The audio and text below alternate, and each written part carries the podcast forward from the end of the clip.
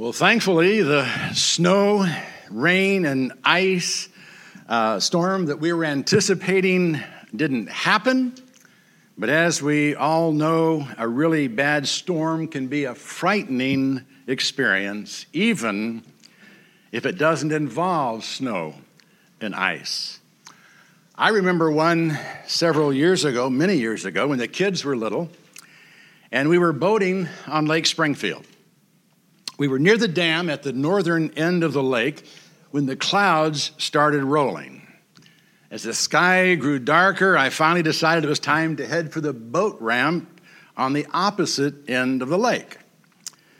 Before long, lightning was flashing all around us, and I noticed that we were the only lightning rod on the lake.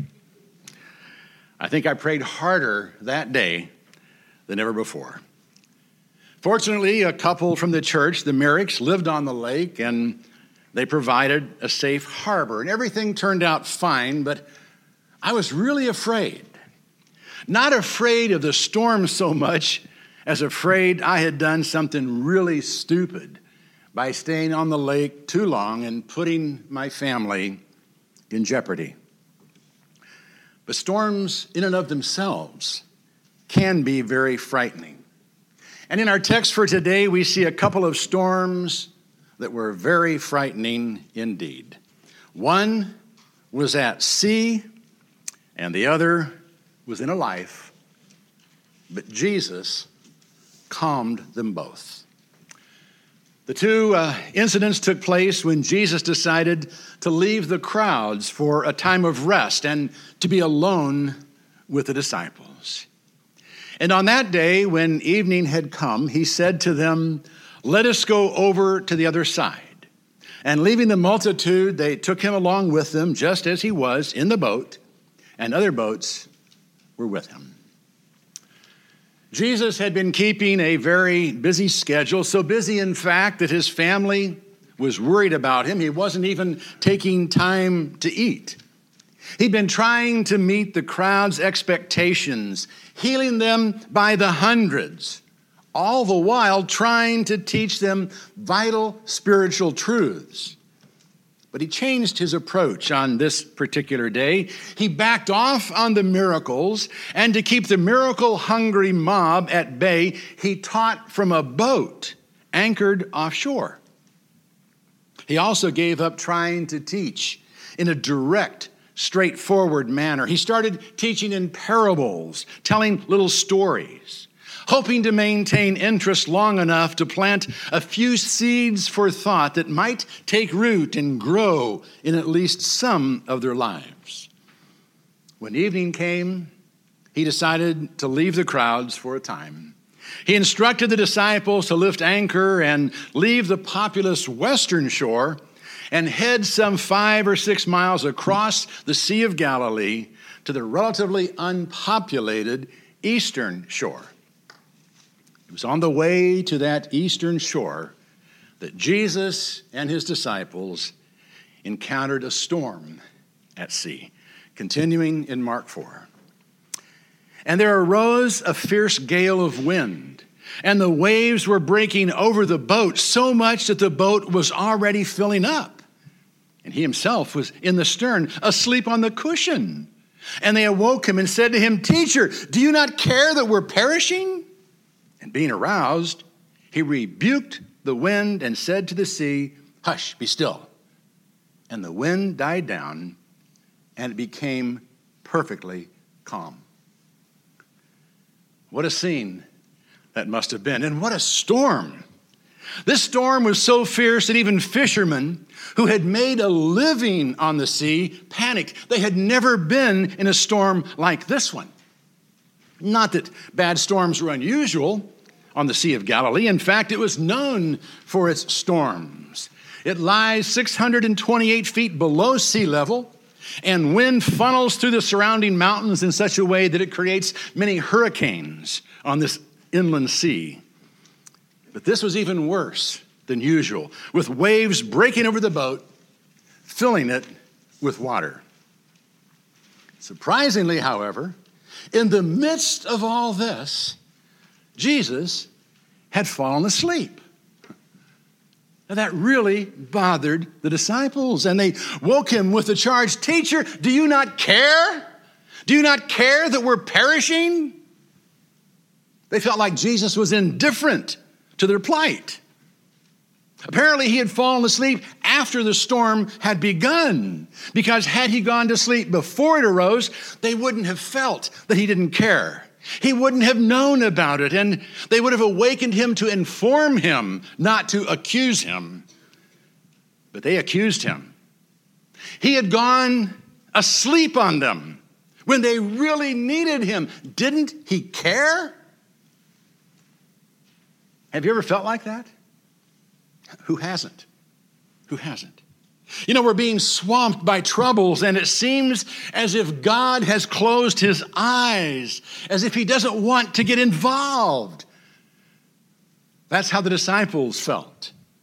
So they woke him up. What they expected him to do, I have no idea. But they sure didn't want him to just be there, they wanted him to do something. So he arose and rebuked the wind and said to the sea, Hush, be still. Actually, in the original language, he said, Be muzzled. Immediately the storm ceased, the waves broke up, and an eerie calm fell on everything. It was a miracle. But the miracle wasn't that the storm quit, it would have eventually quit anyway. The miracle was the suddenness with which the storm ceased. All of a sudden, the wind stopped. And as if a giant hand pressed them down, the waves were gone. Now, some have suggested that Jesus poured a little oil on the water, and that's what calmed the sea. Others suggest he didn't really calm the sea, he just calmed the disciples. But both suggestions are ludicrous. Jesus said, Be muzzled. And the storm was over. But who or what was Jesus addressing? Was he talking to the wind and to the waves? Do they control themselves? No, no. He had to be talking to the force behind them. But who was that? Was it God? I doubt it. Even the Son of God wouldn't say to his Father, Be muzzled. And Mother Nature doesn't exist. So who is he talking to? Well, in Mark 125, we find Jesus telling an unclean spirit in the synagogue at Capernaum to be quiet. But again, in the original language, he said, Be muzzled. And that gives us, I think, an obvious clue who he's addressing here. You know, we generally refer to natural disasters, to earthquakes, famines, floods, tornadoes, and so forth, as, as acts of God. But when you remember that we live in a fallen world and that even nature has been thrown out of balance by sin, you come to realize that natural disasters can be the handiwork of Satan. That was certainly the case when Satan caused a great wind to blow down the house where Job's family was having a birthday party. And it would appear that Satan was behind this storm as well. If that's the case, Jesus is addressing Satan, not the elements, when he said, Be muzzled. And Satan immediately obeyed and the storm was over. Jesus then addressed the disciples, and he said to them, Why were you so timid? How is it that you have no faith? Why are you so timid? Why are you so afraid? You know, that seems a strange question to ask men who had just been through the roughest storm in their life. Why are you afraid? Who wouldn't have been? The boat almost swamped. But then, apparently ignoring what they'd been through, Jesus confronted them with, How is it that you have no faith? In doing so, I think he put his finger on why people become afraid. Circumstances have little to do with it. People become afraid because they lose faith. And faith is the answer to fear, regardless of the circumstances. These men had lost faith. They had forgotten all the things Jesus had taught them in the Sermon on the Mount about the extent of God's care for them. And they had forgotten who was in the boat with them. Jesus was in the boat. You'd think they'd realize that if Jesus is in the boat, the boat won't sink. And you'd think they would have realized that storms don't last forever. You know, how we need to be reminded of those facts when our circumstances look bleak. The boat won't sink, and the storm won't last forever. Faith is the answer to fear. Faith in the presence of Jesus and faith in the goodness and care of our Heavenly Father. He'll not forsake us. He loves us. He proved it once and for all on the cross. He'll not abandon us. He'll go with us through the storms of life and even through the valley of the shadow of death. Don't ever forget that. Never forget who's in the boat with you. But if you do, don't think he'll jump ship. He may have to confront you with your lack of faith, but he will not forsake you. In fact, a momentary failure of faith can actually be a doorway to even greater faith. It was for the disciples. And they became very much afraid and said to one another, Who then is this that even the wind and the sea obey him? The disciples were filled with another type of fear now, awe and wonder at the power of Jesus. They didn't know what Jesus would do when they woke him up, but now they, now they knew what he could do and his power overwhelmed them. They had underestimated their Lord. Their faith had failed them, but now it was stronger than it had ever been. They had seen what he could do, they had seen him in action. Had they not gone through the storm, they would have never witnessed this aspect of his power. And we too must go through some storms to realize what kind of God we have.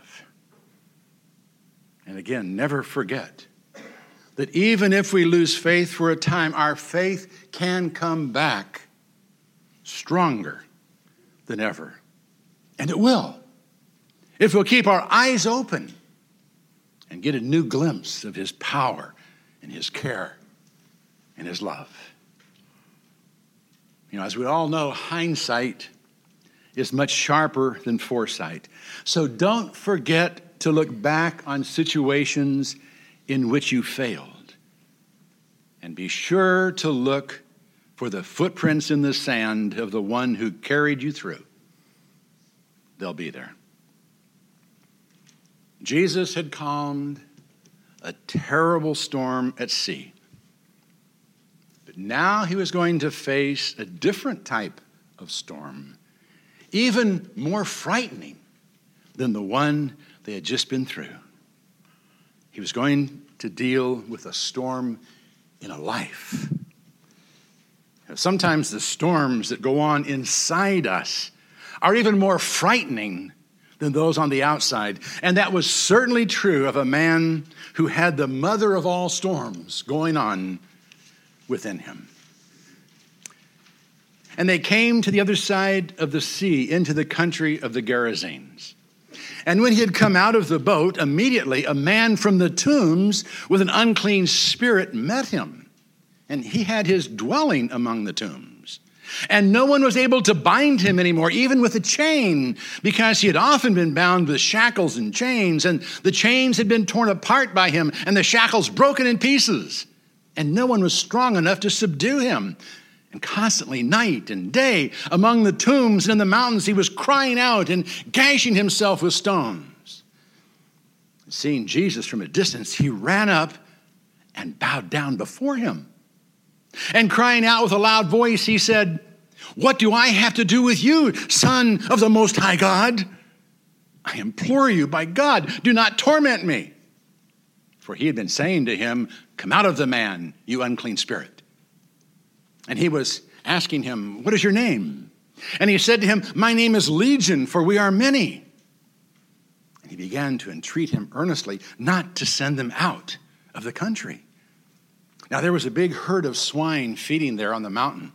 And the demons entreated him, saying, Send us into the swine so that we may enter them. And he gave them permission. And coming out, the unclean spirits entered the swine. And the herd rushed down the steep bank into the sea, about 2,000 of them, and they were drowned in the sea. Now, this is without a doubt the clearest picture we get in Scripture of demonic possession. But it's still something we don't fully understand. Thankfully, it's something most of us never encounter, but it is real. This man was possessed by demons. The account tells us so, and his behavior and the behavior of the pigs prove it. Now, we're not going to spend a lot of time discussing this because, frankly, we don't understand it. What we do know, however, is that this man's life was a real mess. Can you imagine the turmoil that was going on inside him? He had actually somehow come under the control of demonic forces. But yet, even in his condition, he had enough sense to come to Jesus for help. He came and bowed down before him. How he knew who Jesus was, we can only guess. Most likely, the demons within him responded to the presence of the Son of God, and he somehow learned from them who he was. And when he bowed, Jesus apparently ordered the spirits to come out of him. But before they did, they spoke. Why Jesus allowed them the liberty of speaking and why he granted the request to enter the swine again, we can only guess. Perhaps he simply wanted to take this opportunity to demonstrate the reality of demons. Know, 2,000 years later, we might dismiss this man's behavior as psychotic. We can't explain the pig's behavior psychologically. Something entered them and caused them to rush down the bank and drown themselves in the sea. Now, like I said, there are a lot of things about this encounter we do not understand. What is clear, however, is that Jesus knew this man's need and calmed the storm that had been raging within him for a long time. And the change became very obvious. And their herdsmen ran away and reported it in the city and out in the country. And the people came to see what it was that had happened. And they came to Jesus and observed the man who had been demon possessed sitting down, clothed and in his right mind, the very man who had had the legion. And they became frightened. And those who had seen it described to them how it had happened to the demon possessed man and all about the swine. And they began to entreat him to depart from their region. This man, who had been running through the tombs, naked, screaming and cutting himself with rocks, was now sitting with Jesus, clothed and in his right mind. What a difference Jesus can make. And what a truth we can learn here, for only Jesus can put us in our right mind.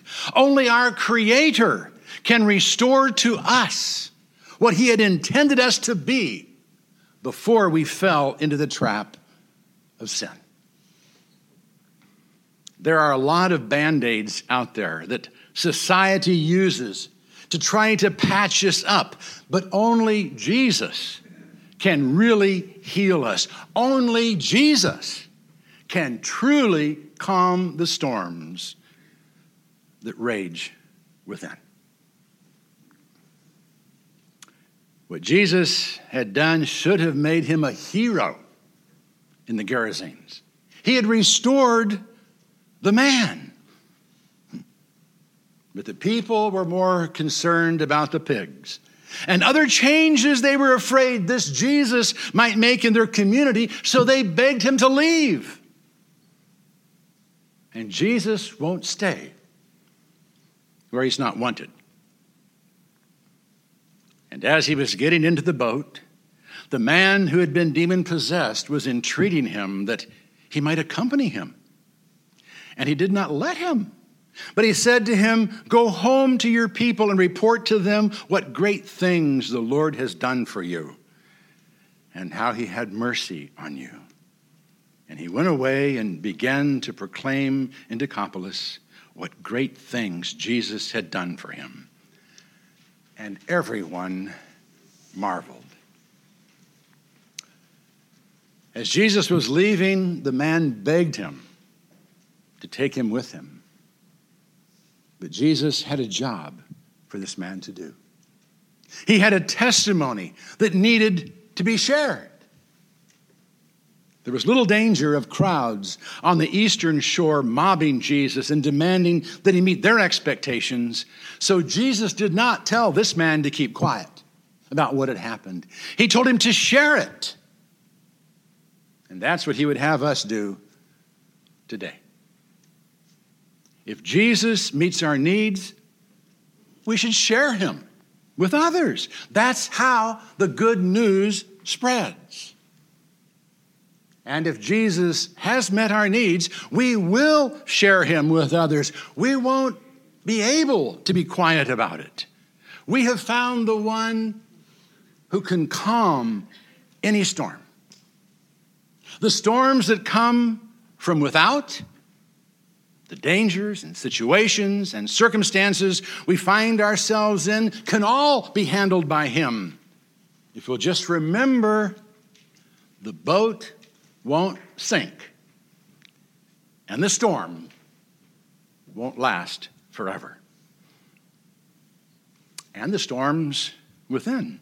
The habits and attitudes and hostilities that come from within that frighten us, and even demonic influences that can rip us apart and make us restless and discontented can all be calmed if we'll bow at the Master's feet.